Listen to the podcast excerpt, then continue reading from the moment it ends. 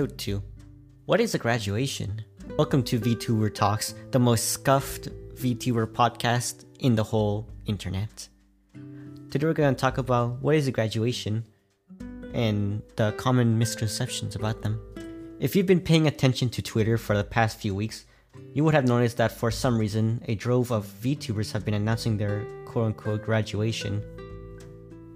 What is a graduation? Is it giving up? What is going on?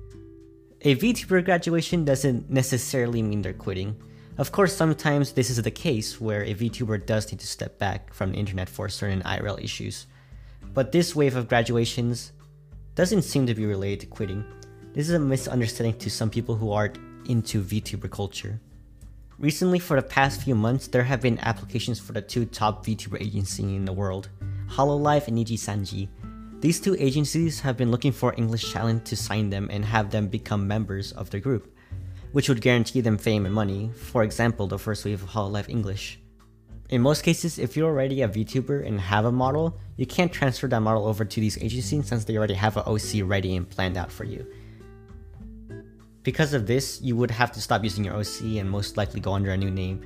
Think of how Gura used to be Senzawa, but then transitioned to being a shark girl and going under the name Gawr Gura.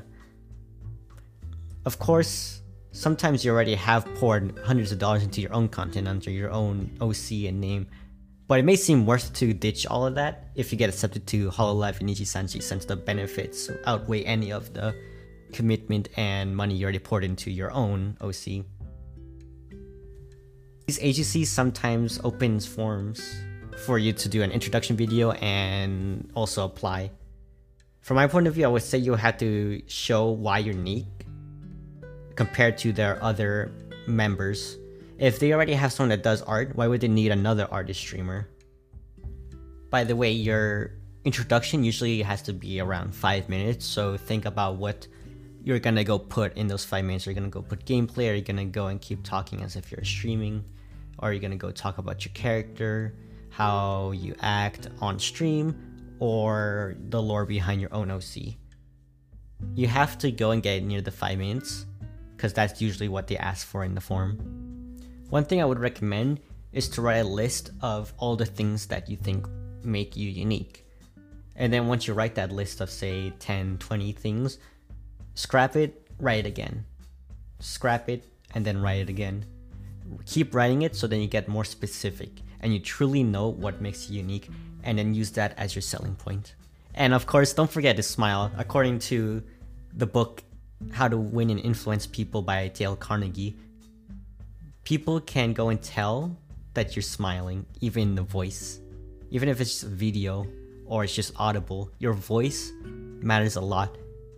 They're not gonna go and hire someone that is depressing or very, very, how would you say it? Very unenergetic. Like how basically I've been throughout this whole episode so far. I promise I, I'm trying my best here. I'm trying my best here. But anyway, yeah, try to smile and have fun with it. Even if you don't get accepted, it's still not the end of the world. And I believe that you'll still make it out very well. Of course, there's gonna be different stages. They're gonna have to go and weed out people. Maybe they'll do more interviews. Maybe you'll have to pretend to do a stream or two in front of them. That might be awkward, but it'll. I bet you'll do fine. As long as you remember why you stream, what makes you happy, and what makes you unique, I'm pretty sure you'll do fine. You'll do fine. Even if it isn't related to Hololive or Nijisanji, in general, you'll do fine. As long as you have a cause, people will connect to that. As long as there's something that makes you unique, people will collect, connect to that. Only you are able to go and determine how far you can go. No one else can really tell you otherwise. You can't go and listen to other people if they're criticizing you. Sometimes taking critiques is well. Like taking constructive criticism is very good for you.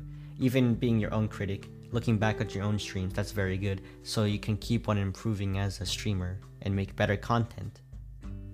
But as long as you remember why you love streaming and just have fun with streams, once you go and stop having fun while you stream, then what's the real reason behind streaming anymore?